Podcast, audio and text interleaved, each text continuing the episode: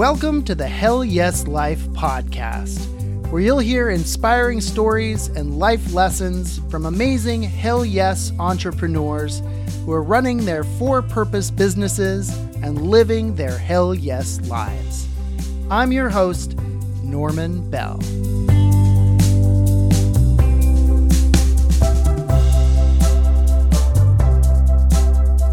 Hell Yes Lifers, is one of your goals in 2020 to become a Hell Yes speaker? Well, if so, then you'll want to grab a free cheat sheet I've put together for you. It's called Start with a Bang Seven Tips to Help You Captivate Your Audience from the Start. Head over to hellyeslife.com to download your free cheat sheet right now. All right, let's get into today's episode. Hey there, Hell Yes Lifers. This is Norman Bell, your host of the Hell Yes Life podcast. I am excited to be here. Uh, we're recording this in uh, December of 2019, but this is probably going to be released in January of 2020. So happy 2020, happy new decade. And I'm excited to uh, start off the year with a, uh, a returning guest, uh, Chase Boehringer, who is the founder of the Bucket List Lifestyle. Uh, here's a little bit about Chase. Chase was a small town guy in Oregon, working long hours as a caregiver and settling in every area of life. Uh, when divorce and depression came, he wrote a bucket list, a list that was used as a blueprint for a life of exhilaration, connection, and adventure. Chase became an expert travel hacker, life coach, and adventure addict with the passport, stamps, and scars to prove it. Now, Chase has been on the show before. You may remember if you're a um, a regular listener of the podcast, Hell Yes Lifers. Uh, I think he was on episode 60, uh, 66, if you want to go back and listen to the first episode.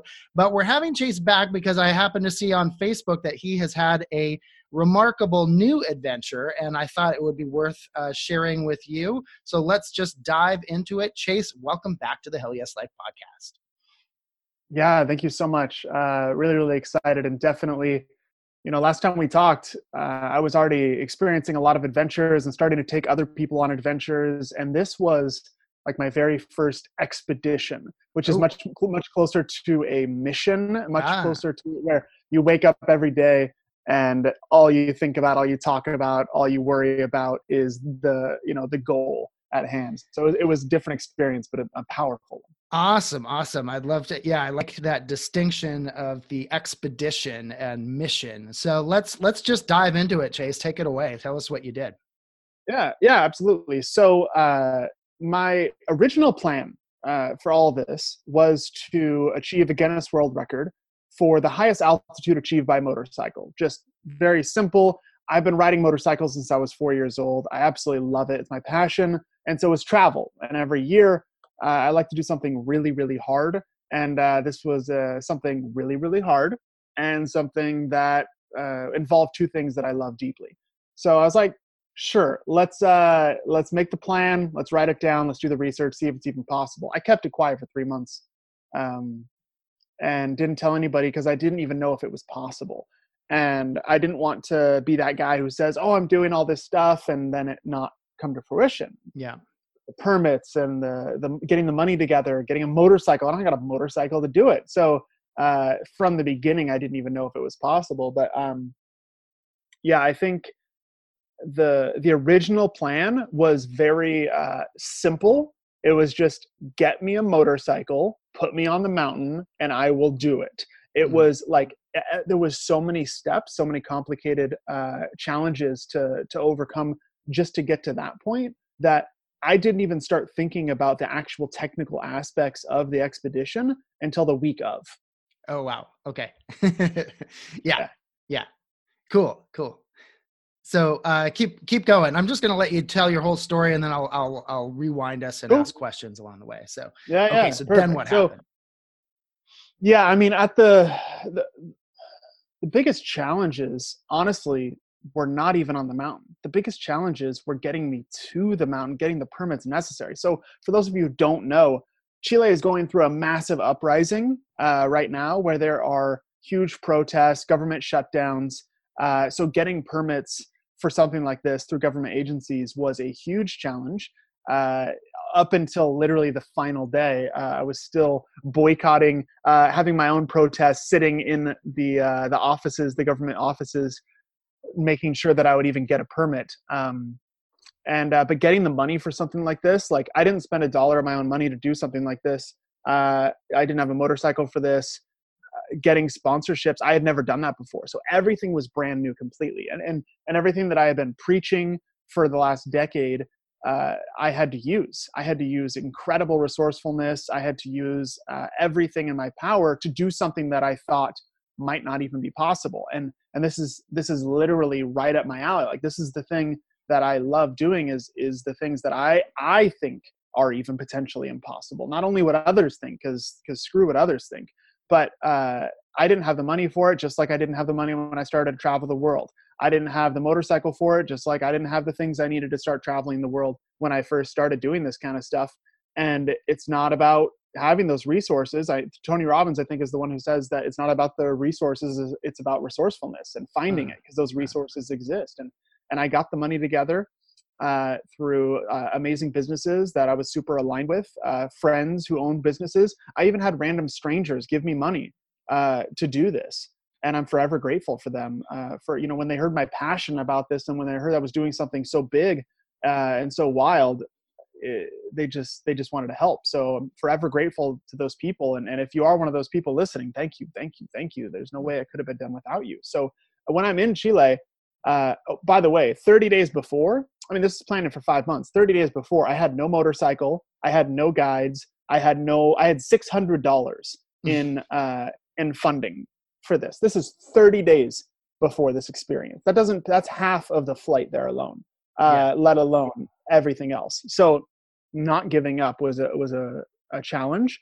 But I just I just knew in my bones that it was going to work out. And uh, and within that 30 days, I got a motorcycle from Suzuki, a brand new motorcycle. They they offered me uh, to use for free for this. I got uh, just short of ten thousand dollars in cash, uh, about thirteen thousand dollars in uh, in gear um, that I could use, including heated gear, because it's negative 38 degrees up on the mountains, 72 mile an hour winds, 115 kilometers an hour winds. Oh um, so it, it, the conditions are, are brutal, beyond brutal. Um, if you don't have the right gear, you don't have the right bike, it's not going to happen. It, it's going to be rough. So it's going to be rough either way. When I actually got to the to the country, when I'm in Chile, I, have been in revolutions before. I've been I've been in Egypt during the revolution. I've been in Peru during massive riots. Uh, I've never seen anything like this. The the revolution that's going on in Chile, the the amount of people, the violence, the aggression, the the oh, destructive power. Uh, they're burning the cities down. It's uh, it's it's pretty serious stuff, and they're clashing with police uh, in a very violent way. And uh, and so I mean, I I went every single day to the government offices. I went a week early so that I can get these permits that I needed, that I didn't know I needed, by the way, until I left. Um, I, I got I had my permits. I thought I had all of them that I needed. I didn't. So showing up there and real and, and hearing back uh, from the government that I didn't have what I needed, I sat in those offices every single day. Uh, and you know, obviously, it's a government office. It closes. It's nine to five Monday through Friday. So uh, it was five o'clock p.m. on Friday. I was mm. leaving on Sunday, so this was my last chance to get this this signature that I needed. Apparently, we had the paper, everything was typed up. We just needed a signature from the guy. Well, the guy left. The guy that I needed the signature from took off. The head minister of the environment for the entire country of Chile, and he took off and i'm like shit uh, uh, you know we have people lawyers there we have uh, you know people within the government office working there. And I, I tell them i said, hey everyone wants to go home. By the way as we're talking protesters thousands of protesters are lining up and the riot police with their trucks are right outside our windows. So they're oh they're uh, shit's about to go down and we're in there like about like trying to get this finished so we can get out of there for safety. And i'm trying to talk and uh, speak in my broken spanish. And so uh, 640 rolls around. It's six. They've already stayed an hour and 40 minutes later, and I say, "Hey guys, everyone needs to get out of here, right? Everyone, we all want to get out of here. No one wants to be here. Is there any way that we could have an electronic signature and make this happen?" Implying, let's forge a signature. Uh, and so they talk. They go back and forth. Uh, by the way, they say I need another permit, but it turns out I don't. Uh, and eventually, uh, someone within the office uh, took the authority uh, to sign the piece of paper, the name of the uh, the man in charge, the uh, minister of the environment. Oh, got it. And I had my paper, and Okay. they uh, they printed it out, and I had it, and uh, that's all I needed. And we snuck out the back last second as people were throwing stuff at the building and going crazy, and we snuck out the back, and uh, I had my piece of paper. And two days later, we were off for the mountain. So uh, meet my guides. We take off for the mountain, and we spend days acclimating to get up to the right altitude. We're up at about fifteen thousand feet. We try and start the motorcycle. I'm, I'm all excited. I got my gear on. I'm like, we finally made it. I'm gonna. I, I think you yeah, yeah. you've kind of unpacked it, but just what just uh, just in case we didn't get super clear, what is the what's the attempt here? What's the mission? It's to ride your Absolutely. The high so the yeah thank you so much for for asking for clarity. So the record itself is the highest altitude achieved by motorcycle. What we're really doing is we're taking a motorcycle up Ojos del Salado which is the highest volcano in the world and it is uh, incredibly technical incredibly challenging and the conditions themselves the temperature the wind is brutal beyond anything that i've ever experienced significantly so. And i've been in the himalayas i've been on kilimanjaro i've been you know and i've been in these places and and this is a whole different world of pain of of brutality um, of weather and, and to stay at those altitude and that those conditions for uh, for 10 days is uh, is brutal so um, the, that's that's the goal is to get up this volcano uh, up to the current record was 6,471 meters. I, I my goal was 6,700 meters, and uh, so we get. But of course, beating the record uh, is like the goal. It's like 6,500, but the real goal is 6,700. And uh, so we get up to the mountain, get the bike out, and I'm all ready. I'm all pumped up. We finally got here, right? We had to go through the police. We had to go through the government, all this stuff. We got the money. We got the bike. Everything's ready to go. I'm just smiling, like almost crying. I'm so happy because it was five months of work to get to this one point, and I'm finally ready to get on the bike for the first time and feel the fucking power of the bike and get up the mountain. And for my training day, try and start it up, try and start it up, try and start it up. Nothing. Tie the bike to the back of the truck, try and pull start it, kick start it, push start it. Every way of possibly starting this bike, it won't start up oh my gosh. and we're going, oh my god, of course, you know. So uh, before I came there, before I came to this mountain, I got something called it's it's an ECU, which is the computer system within the motorcycle that tells it how much fuel and how much oxygen to give the motorcycle. So when a bike is on the beach riding, it's taken in a certain amount of air, and it says that there's this regular amount of oxygen within this air. But when you're way up higher, the air is much thinner and there's less oxygen. So it's taking it in and it thinks that there's still that amount of oxygen. It doesn't know the difference. So it's giving it a lot of fuel for no oxygen. And the engine goes, a it gets really like deep and you lose power and it dies. And when you're going up crazy steep terrain, you, you have to have power. So I got this ECU, this fancy ECU from a company called Vortex. They're the best in the world. I was I was so pumped. It was incredibly expensive. There's no way I could have got it if they didn't sponsor me, and they did. They sponsored me.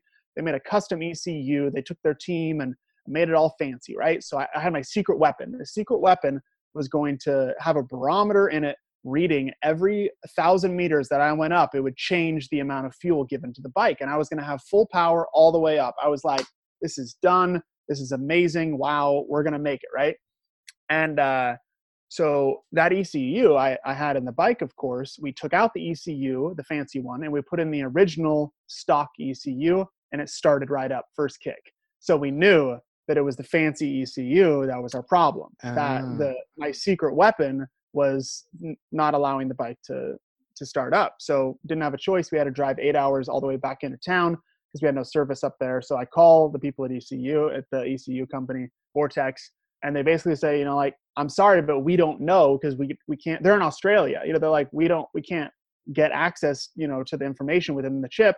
So we just don't know what to tell you, and it can't be altered, uh, edited by anyone there. Um, only our company can. So we're basically screwed uh, when it came to that one. So I go, well, can the original ECU get? And, and that's just like one of the first many things that went wrong. Uh, and so I say, okay, can we edit the original ECU? Can we hack into that and change it? They say, no, you can't. I contact Suzuki. They're like, it's just not possible. So I asked my motorcycle guide, is there any other any other motorcycle motorcycle, even an old motorcycle, something that you can hack into the the system and, and edit the ECU of. And he goes, well, a Kawasaki, you can do it. So I rent a Kawasaki 450, same bike type, just a different brand.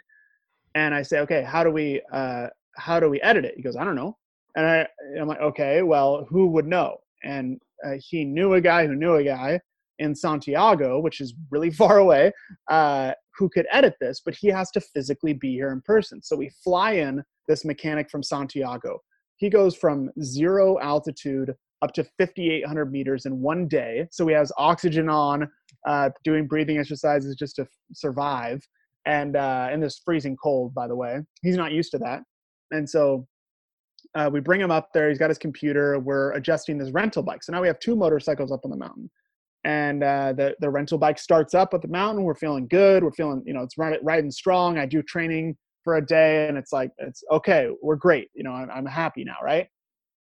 Uh, and we say, okay, we have a training day. This is two days before our final attempt, uh, our real world record day. We have two days before, and we need a rest day before. So basically, uh, today was let's say it was Friday, and Sunday was our world record day. So Friday, we're going to do everything exactly as we're going to do for the world record attempt. We're going to wake up at the same time, eat the same breakfast, wear everything the same, everything about everything is the same. Uh, so we can make sure it's good. Uh, wake up early, start riding. The bike starts running like shit. It's running real bad, just barely, just popping and and and like just barely getting up. And this is at 50, 100 meters. So this is like we got to go to 6,500 meters. This is like not cool. So the guy who we flew out there get, takes his computer and tries to mess with it messes with it a bit it's like a it's a little bit better it gets to 5200 meters where there's a base camp and it just oh stops. i just want to ask it's a, uh, can you do for the americans listening that might not know the meters? oh, meters totally. What, yeah, where, yeah yeah five yeah 5000 and 6500 yeah, yeah, yeah. yeah.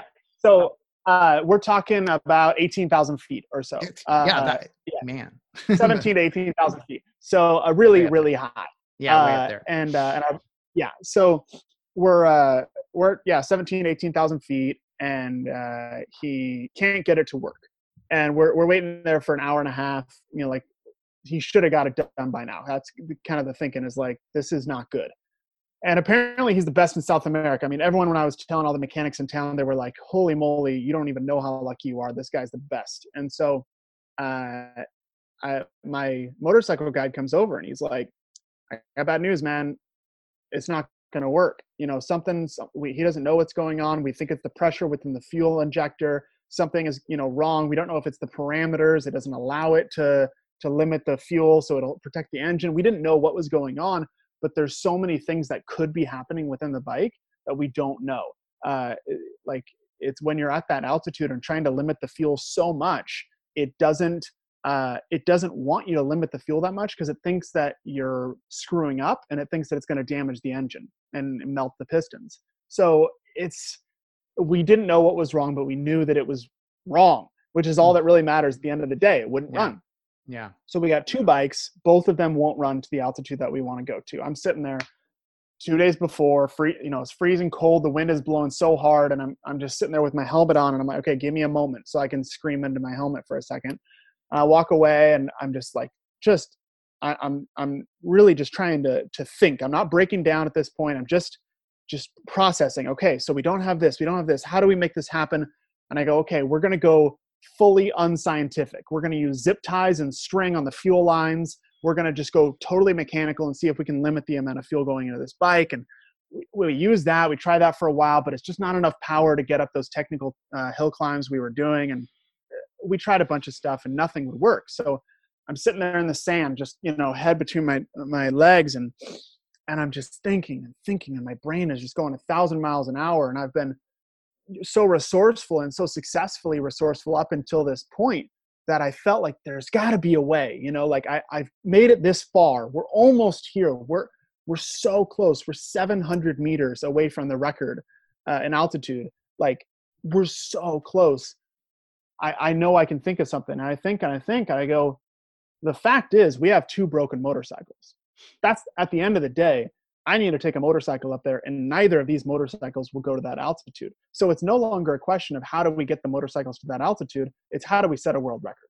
Mm. So what I so what I ended up doing, I said, okay, we're going to take everything off the Suzuki, the original bike. We're going to take everything uh, that we put on that bike. We're going to take out the ECU. We're going to change the tires back to stock tires. We're going to take the fluid out, the coolant, the oil, everything that we put in extra. We're putting the stock stuff all back in, and we're going to set uh, the world record for the highest altitude achieved by stock motorcycle straight off the showroom floor. And uh, we and this is totally unassisted. So all of the other guys in the past which i didn't know this by the way had used winches and pulley systems uh, and teams of about 30 people to get them over this one incredibly challenging part. And we're saying we're not just saying oh it's a hard dirt hill climb on a mountain you guys need to understand that it's so cold in this place that the ice as it's evaporating, coming into the air, freezes and forms ice spikes. And thousands and thousands of these ice spikes,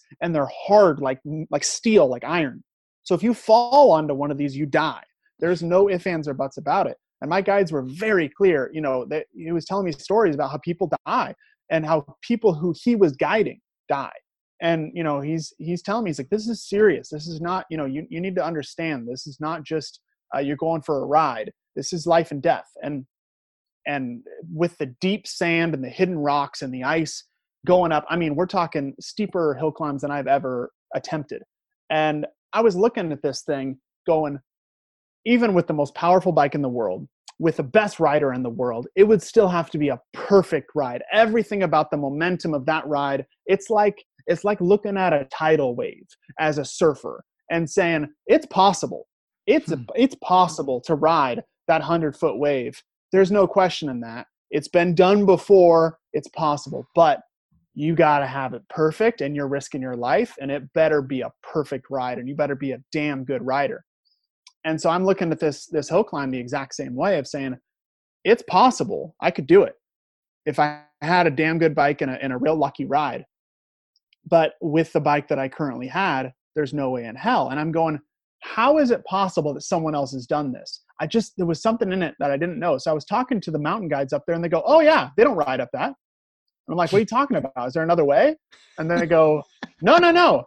They just take a chain and they put it to the motorcycle and they winch themselves and it pulls them up the mountain."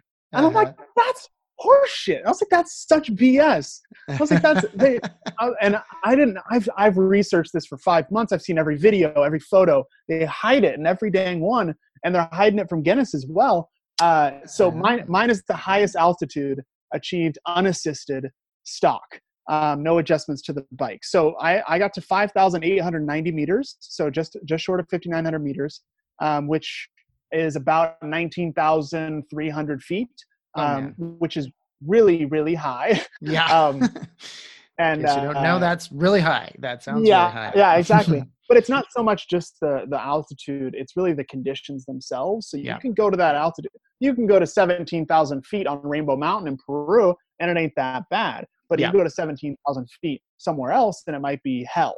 And that's yeah. how it was up on this mountain. Was you know you can say oh well i've been to kilimanjaro or oh i've been up uh, you know base camp 2 on everest and and you could say you know i've been to that altitude but it's very different when you experience the level of cold that that really was up there um, you know when you're talking negative 30 plus uh, or negative 30 minus uh, and the winds that strong it's not it's not the altitude that gets you at that point. and yeah. uh, and I, I walked up a bit further to 20,000 feet just so I can look over to see there was a summit and I wanted to see if it was a false summit and it was a false summit there was about five more summits that were all just ridiculously insane. So I knew at that point our bike couldn't make it. And uh, I'm up there and my lungs start to contract. They're they're they're not wanting to breathe, and I would cough, and they wouldn't let me breathe back in because the the air was too cold, and I didn't have the right gear because the the gear that you would need for something like that wouldn't fit underneath my helmet. So my lungs start to contract, and then when I could breathe in, I could feel water in my lungs. So I could I could feel that that bubbly pneumonia kind of a feeling uh, in my lungs as I'm breathing. I'm, I'm like, fuck, this is bad. This is not cool. And I was so exhausted because one thing I didn't mention here, this was my fourth time going up the mountain that day because we had to go every time that the bike broke, we had to go back down to base camp all the way up. I mean, I've been riding for 12 hours at that point. Uh, I was exhausted. Um, so and this was a training day that I wasn't expecting to go this hard. And so my lungs are contracting and I look out and there's a massive, massive snowstorm coming. You could see it. It was like a movie, like the billowing clouds were bigger than the mountains. They were so huge and it was close. And I'm looking, I'm talking to my guides, I'm like, look, look, look, look, look. And they're, oh shit, like we need to get off this mountain right now and we're going and i'm like well i need proof i need to, i got to prove so we have to make our video of you know the that guinness uh, asked us to make and there's a certified app that i have to use and a gps coordinates and all sorts of stuff to prove our route uh, so we're we're watching this snowstorm coming in and we're trying to make this video and everything that's running in my head was like um, uh, into thin air so there's the book Oh, into yeah. thin air Yeah. and it talks about how they were at the top looking out and they saw the snowstorm they saw Yeah. the storm coming and, and it looked it didn't look that bad it didn't look that destructive it just looked like a storm they could tell it was a storm Mhm. and so they started going down hastily but not as fast as they should have if they would have Mhm. known the destructive power of the storm coming and that was what was running through my head because i was reading that book every day while i was up there Oh, and I'm gosh. just going- I'm Was that- going, I we wonder about know. that choice. yeah. yeah, Yeah. we don't know what we're in for right now Yeah. and i don't have the gear for you know i'm not on the top of everest with that kind of gear i, I have motorcycle riding gear good gear but not not Yeah. snowstorm in the andes at 20000 feet kind of gear so uh, we made our video and i hauled ass as fast as i could down the mountain uh, on that bike i really i really took it in another gear uh, pun intended um, and yeah we, we made it uh, went through the snow uh, got past uh, the snowstorm and uh, but there's no way that we were going to do, do an attempt in two days you know because the snowstorm the conditions that we were in were okay. It was actually a, a yes it was brutal conditions but it was a nice day comparatively. Like we had the sun was out the like it wasn't as bad as it could have been and those were in a nutshell the farthest that we were we were going to get uh, because the conditions were a lot better than the snowstorm conditions coming in. So that was the highest that we were going to get and we ended up calling it a day uh, during that training day which was which was a it was a mind sorry to cuss but it was a mind fuck for me because i'm going i just i failed at something so big again which uh, we can get you can listen to my other po- uh, interview uh, you know episode 66 i fail fail fail fail fail fail at something again and i succeeded in a weird way you know like i i was so resourceful and I, and I made it happen. By the way this has not been confirmed by guinness so i cannot claim yet to Yeah. have the world record until they uh, confirm this. So this is all just saying i made it to this. This is higher than anyone's ever made it uh, according to me and they have to confirm that before it's actually a Guinness World Record. I just want to stay totally above board. Yep. Um, but I mean, I went there to break the ultimate Guinness World Record to make the you know the the motorcycle highest altitude achieved by motorcycle period, and I Mhm. didn't get it. And uh, and that feeling of half success was a weird, weird feeling Mm. of you know I, I i was like i'm not elated that's for damn sure i'm not super pumped but i'm proud i was like what what am i i was like i know i'm a lot i'm not a lot of things but what am i and at the end of the day i came to two words which were proud and at peace Hmm. i was at peace with everything that had happened because everything that had gone wrong and this is the short version because we don't have enough time for everything that went wrong but everything went wrong and i was resourceful as hell Mhm. i i used Mhm. everything in my wheelhouse to make this happen and the fact that it didn't happen has nothing to do with me. It has to do with a computer system. And that's Yep. not I, I can't control that. And everything that i could control i did great at. And my team did great at and i'm proud of that. And i think that's that's where peace comes from is knowing uh, peace when it comes to uh, an experience like this is knowing that you did everything possible in your training uh, when you were there it's like uh, you know going into a boxing match or anything else. If you trained every day 5 a.m you were up working hard you know that even if you lose you did everything in your capability. You did everything in your power to make sure it was a win. The only time that i ever feel bad when i lose or fail is if i think oh if i just would have got up early and done a little bit more training if i just would have Mm. had you know if i would have gotten a little bit more money from my sponsors or whatever. No this one i'm at peace. I i crushed it uh, as much as it could possibly have been crushed uh, and i feel proud of that Oh man, thanks for sharing all that, Chase. That, that was great to hear. Every every piece of that, I think it was as valuable to hear for me and um, my listeners. And um, hell yes, lifers out there. I don't know if your gears are turning about you. I mean, maybe you're not going to go to the top of a mountain with a motorcycle and try to make, uh, you know, break a world record. But I wonder if your gears might be turning about your mission, your expedition in 2020. I know that mine is. And I maybe wanted to kind of unpack a little bit, Chase, uh, some some of it, kind of go all the way back to the beginning. Um, to uh, I'm thinking of a book by Chris Guillebeau, the guy that does yeah. the world domination. I know Chris. Stuff. You know Chris? Yeah. Yeah. Yeah. He, I mean, I read his book, The Happiness of Pursuit. I have that literally right on my floor right now. I just I just have that in my hands. Like okay, right perfect. Yeah, I mean, what you're what you um, were just describing just made me think of that. Like all the people that he features in that book, who you know, hey, I, I I'm going to walk across America, eh, you know, or I'm going to do X. You know, I had somebody on the podcast that made an origami thing every day for um, a year, and etc. So so. W- for people that are out there thinking about this maybe uh, talk, tell me a little talk a little bit about the expedition or the mission you know um, to to do something uh, and and what what made you choose this? What made you decide that you wanted to do this in the first place? Yeah i mean i think that it's really important for people to push their edges and and when i say people i mean me. Uh, uh, I, every year I do something really hard, and and sometimes that looks like a, an adventure externally. Other times that looks like a Vipassana meditation course, uh, going internal. There, there's a, writing a book. It, it, could be so many different things. Yeah. Um, but either way, they still follow the same blueprint for how to achieve something that you, you're not sure if it's even possible.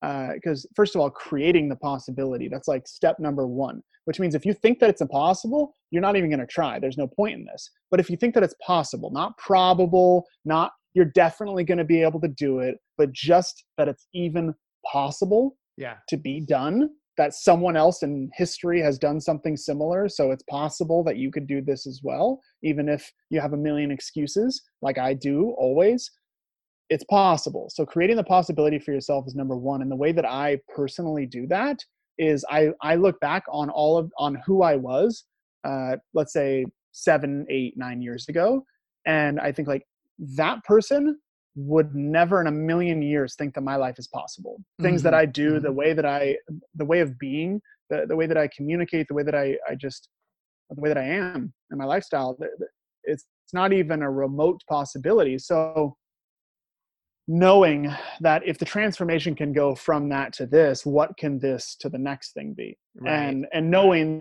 that that's likely impossible for for my puny little human brain to conceive right now, whatever that may be. And so basically, the the shortened version of that is anything is possible, hmm. uh, which is a little corny, but I like to believe it because if you want something bad enough, you really work towards it. I I believe that just about anything is possible. I mean, there's some things that are just like athletics, like our physical ability. I'm not going to go join the NBA. Uh, is it possible? Yeah, technically, but it's a very low technicality. So, anyways. I want to keep. I want to don't want to get off track. So, first, is creating possibility. Uh, the second is making the decision of what you actually like, what you really want and why. So, with this, what I really wanted was to do something incredibly hard, aligned with something that I love. That mm. was like mm. the core element of it. So what I really love is motorcycles and traveling. And I yeah. thought, okay, well, I could ride across America. I could ride across Af- the continent of Africa, across Asia. I could fix up my dad's old motorcycle and ride it somewhere far away. And I go, I don't got time for that. Like, I don't have three months. I'm sorry, but I don't. And I got a businesses to run and, and, and a life. So I go, okay, what's something shorter that I can do in two weeks or less? Mm-hmm. Okay. okay, well, let's look at world records, you know, and start thinking about it. And so I, uh, I started looking at motorcycle world records. Altitude was like an obvious one for me. I love mountaineering. I'm experienced, and I love motorcycles. It's like let's do it. So, step two is done. Step three is the planning stage. So the planning stage is where you figure out how much money does this cost basically going step by step of our biggest excuses so I don't have enough money. Okay, how much money does this cost? I don't have enough time. Okay, what time of year would I do this and how long would it actually take to do this? And then going down the the list of where would I be doing this? What mountain would I do it on? Uh, what kind of a like who has done this in the past? How have they accomplished it? Just going through of like the planning stages. that You don't have to get incredibly detailed. It's just figuring out the basics of how much does it cost? What time of year would I be doing this? How long would it take? And you know the the basics of whatever the individual uh, expedition mission uh, or bucket list item even is.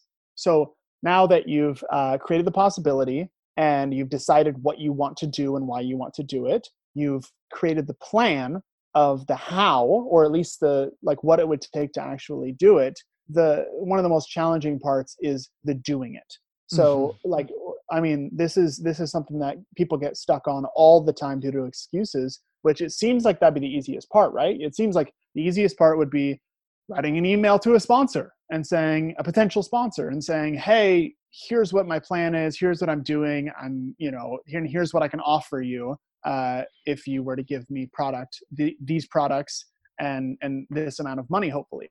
And uh, most people would think that that would be the easy part, but it's not. It's actually the, probably, in my opinion, the hardest part.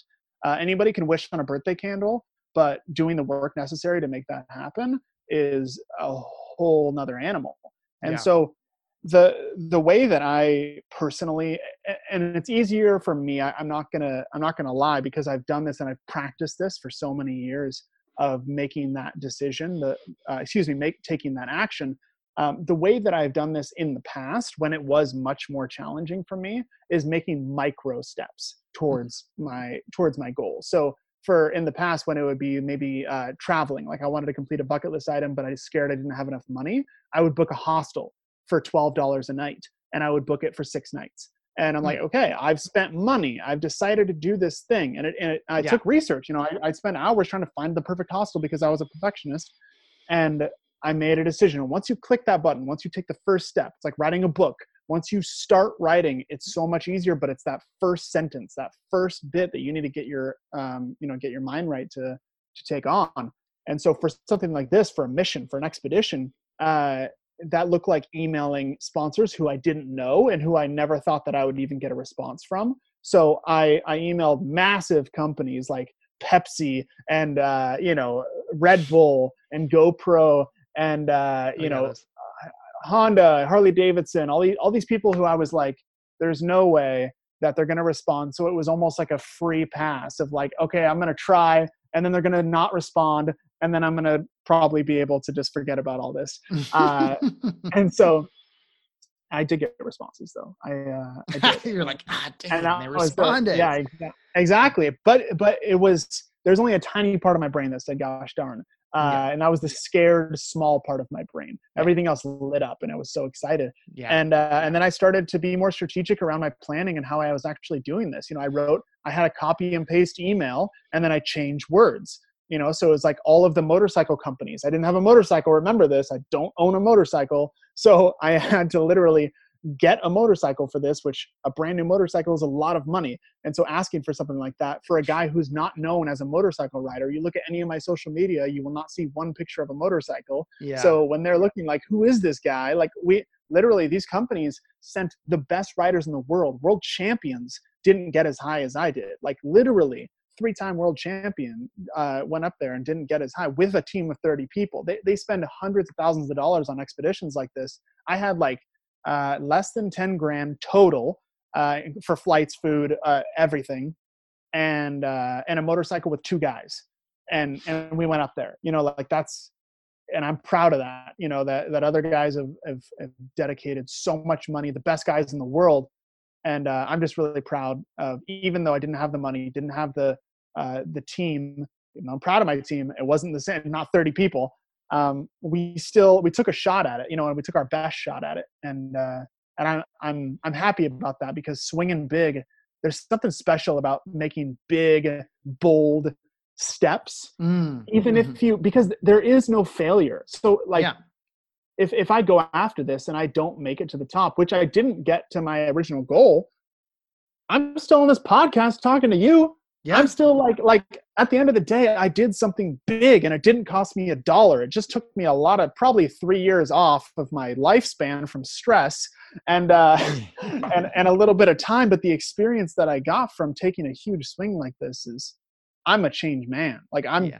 I I feel so much more confident and capable now that I've right. dealt with with so many challenges. Oh. Yeah, it's kind of like you've pushed your, you know, here's your comfort zone, and that's way out of your comfort zone, and now you've gone way out there, and now your comfort zone is way out here. Like, like, well, heck, if I could do that, then this thing in here that was a little I'm uncomfortable, pushing. it's like no problem, right? Yeah, exactly. So now, it's for example, a perfect example of that is skydiving. First time I went skydiving, I was scared. Now, throw me in an airplane, throw me out of an airplane, uh, whatever. It's no big deal. My comfort zone has already expanded beyond that. But then you say, okay, now so if there's any adventurers any any extreme sports people listening to this whatsoever understand that the adventure externally technically is limitless but there's at some point you go okay i've done almost everything there is to do. There is no limit to the adventure within. That's what i have found is mm. okay cool. You think like it, it's not about if you take a uh, a a professional speaker for example you put him on stage that's not that's that's totally within his wheelhouse and he keeps going more maybe he was scared at the beginning but now it's more people more people more people you get you take that guy and you put him into a silent meditation retreat where he can't talk for 10 days that you you take the opposite you you have an extrovert if you're an extrovert then yeah. you focus yeah. the event that if you want to push yourself outside of your comfort zone where growth is then you go to the opposite. If you are an introvert and you're very quiet and you don't feel comfortable in front of groups, which all of those things aren't mutually exclusive, but uh, you want to you want to push yourself and grow. Opposite, get into the different wheelhouse. If you're a hippie and you're you know totally about surrender and the feminine, take a take a martial arts class. Go get your ass kicked and like go take a boxing class or or do something very ultra masculine go climb a mountain like no matter who you are the yang to your yin mm. is going to be where your growth is. And we all mm. think that uh, pushing our edges where we've always pushed them is going to be our growth edge. And that's not true. Our biggest growth edge is the areas that we avoid, that we fear, and we focus so much on our strengths that we just go, oh, I'm always pushing my edges. No, no, no. You go down to the stuff that you don't like, the vulnerable conversations that you're too scared to have. Yeah. That's the real stuff. That's the growth edge for you. Ooh, you got me. You got me kind of cringing a little bit thinking about some of that. I'm thinking about like, oh man, maybe it's not like uh, you know going on a, a, a mountain trek. It's taking a tango class or having yeah. uh, going to a networking. You know, it's funny. I love public speaking, but it's really those networking conversations. There's like, oh, so anyway. But you got me. Got I hope hopefully, hell yes, lifers. You uh, we've got you thinking here to start off uh, 2020 to start off the the the new decade let's do something hard you know something hard but valuable and that will stretch us um, and expand our comfort zones and make us feel uh, proud and peaceful in the end. Mm. So um, I think we could keep going, Chase. You know, talk about your how do you you know the whole world record thing, but I think we we uh, need to wind it down for now. Um, oh, I will say this. I'll just go ahead and say it on the air. One of the things for me uh, I found in my process is, and I don't know if this was the case with you with with this uh, this particular process, is like, is there a point where making it real by putting it out there and telling people about it is okay that's the next step. I i, I know yeah, that there's it depends on the person. It really depends on the person. So yeah. for me i so if you struggle with uh, like integrity of word and you also care what other people think definitely do that. Yeah. Uh, i i don't have that struggle personally so i'm actually opposite. I kept it secret for three months because i didn't want to like i knew i was going to do this but i wanted to make sure that my possibility in my brain actually translated to the real world and so yeah. i wanted to make sure it was it was actually possible for me to do this before i announce it to people because yeah. me when i decide i want to do something I do it. I, am not a I'm not like uh, some people. That's not a challenge for me. Um, so I would say, and I also don't care a lot what people think of me,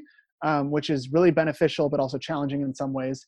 And so if I were to say something online, like, and I, hey, that's not going to get me to do it more. I'm not going to be yeah. waking up at the end of the day, uh, early in the morning, and and sending more emails because I told people about it. That's not for me, but for a lot of people that is incredibly helpful. So if you do care what people Yeah. think about, heck yeah, tell your family even if you don't want to post on social media, tell personal friends and also here's one little thing that people don't do and I want to share. It's so important is to ask for help. So I Mhm. could have never, ever, ever, ever, ever done this without the help of other people. I, I, I, Yeah. I can't express. It's not just about the money and the gear. It's about the the support. I, I didn't. My guides were because the Instagram manager of Suzuki Chile had a cousin whose friend was partners with my motorcycle guide, and his cousin was the uh, the mountain guide. And it's it's when people maybe can't even help you themselves i always ask do you know someone who might be able to help? If they don't have the money i say the same thing Yeah, there's something about this mission, sort of um, that that you and other, you know, I've read about other people and talked to other people that have have undergone this. That people want to help, right? Like there's something uh, compelling about a, a mission or an expedition. They want to be a people- part of it Yeah, they want to be a part of it, and there's something um, a giving part of us as humans. I think that we want to contribute to somebody else's success, right? So especially big things. I've like really the bigger like i've i've done a lot of things in the past and i've never ever felt the support that i felt for something and i've also never done anything this big but i've never felt the support that i felt during this mission. It was so big and so audacious that i think people really paid attention. Their their heads turned and people who i didn't know were messaging me on facebook.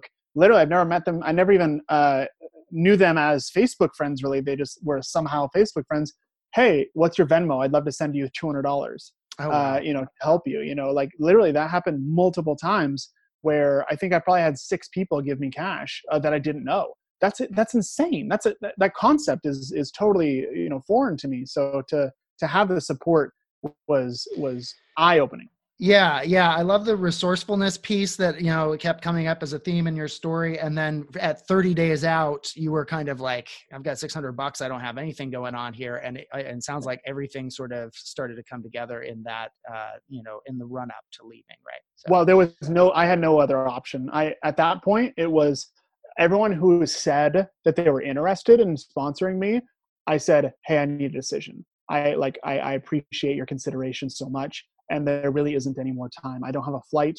I don't have a motorcycle. I don't have anything. I need this done. And it, and that fire under my ass forced me to put Yeah. a fire under other people's ass. And i said we're doing this. This is happening.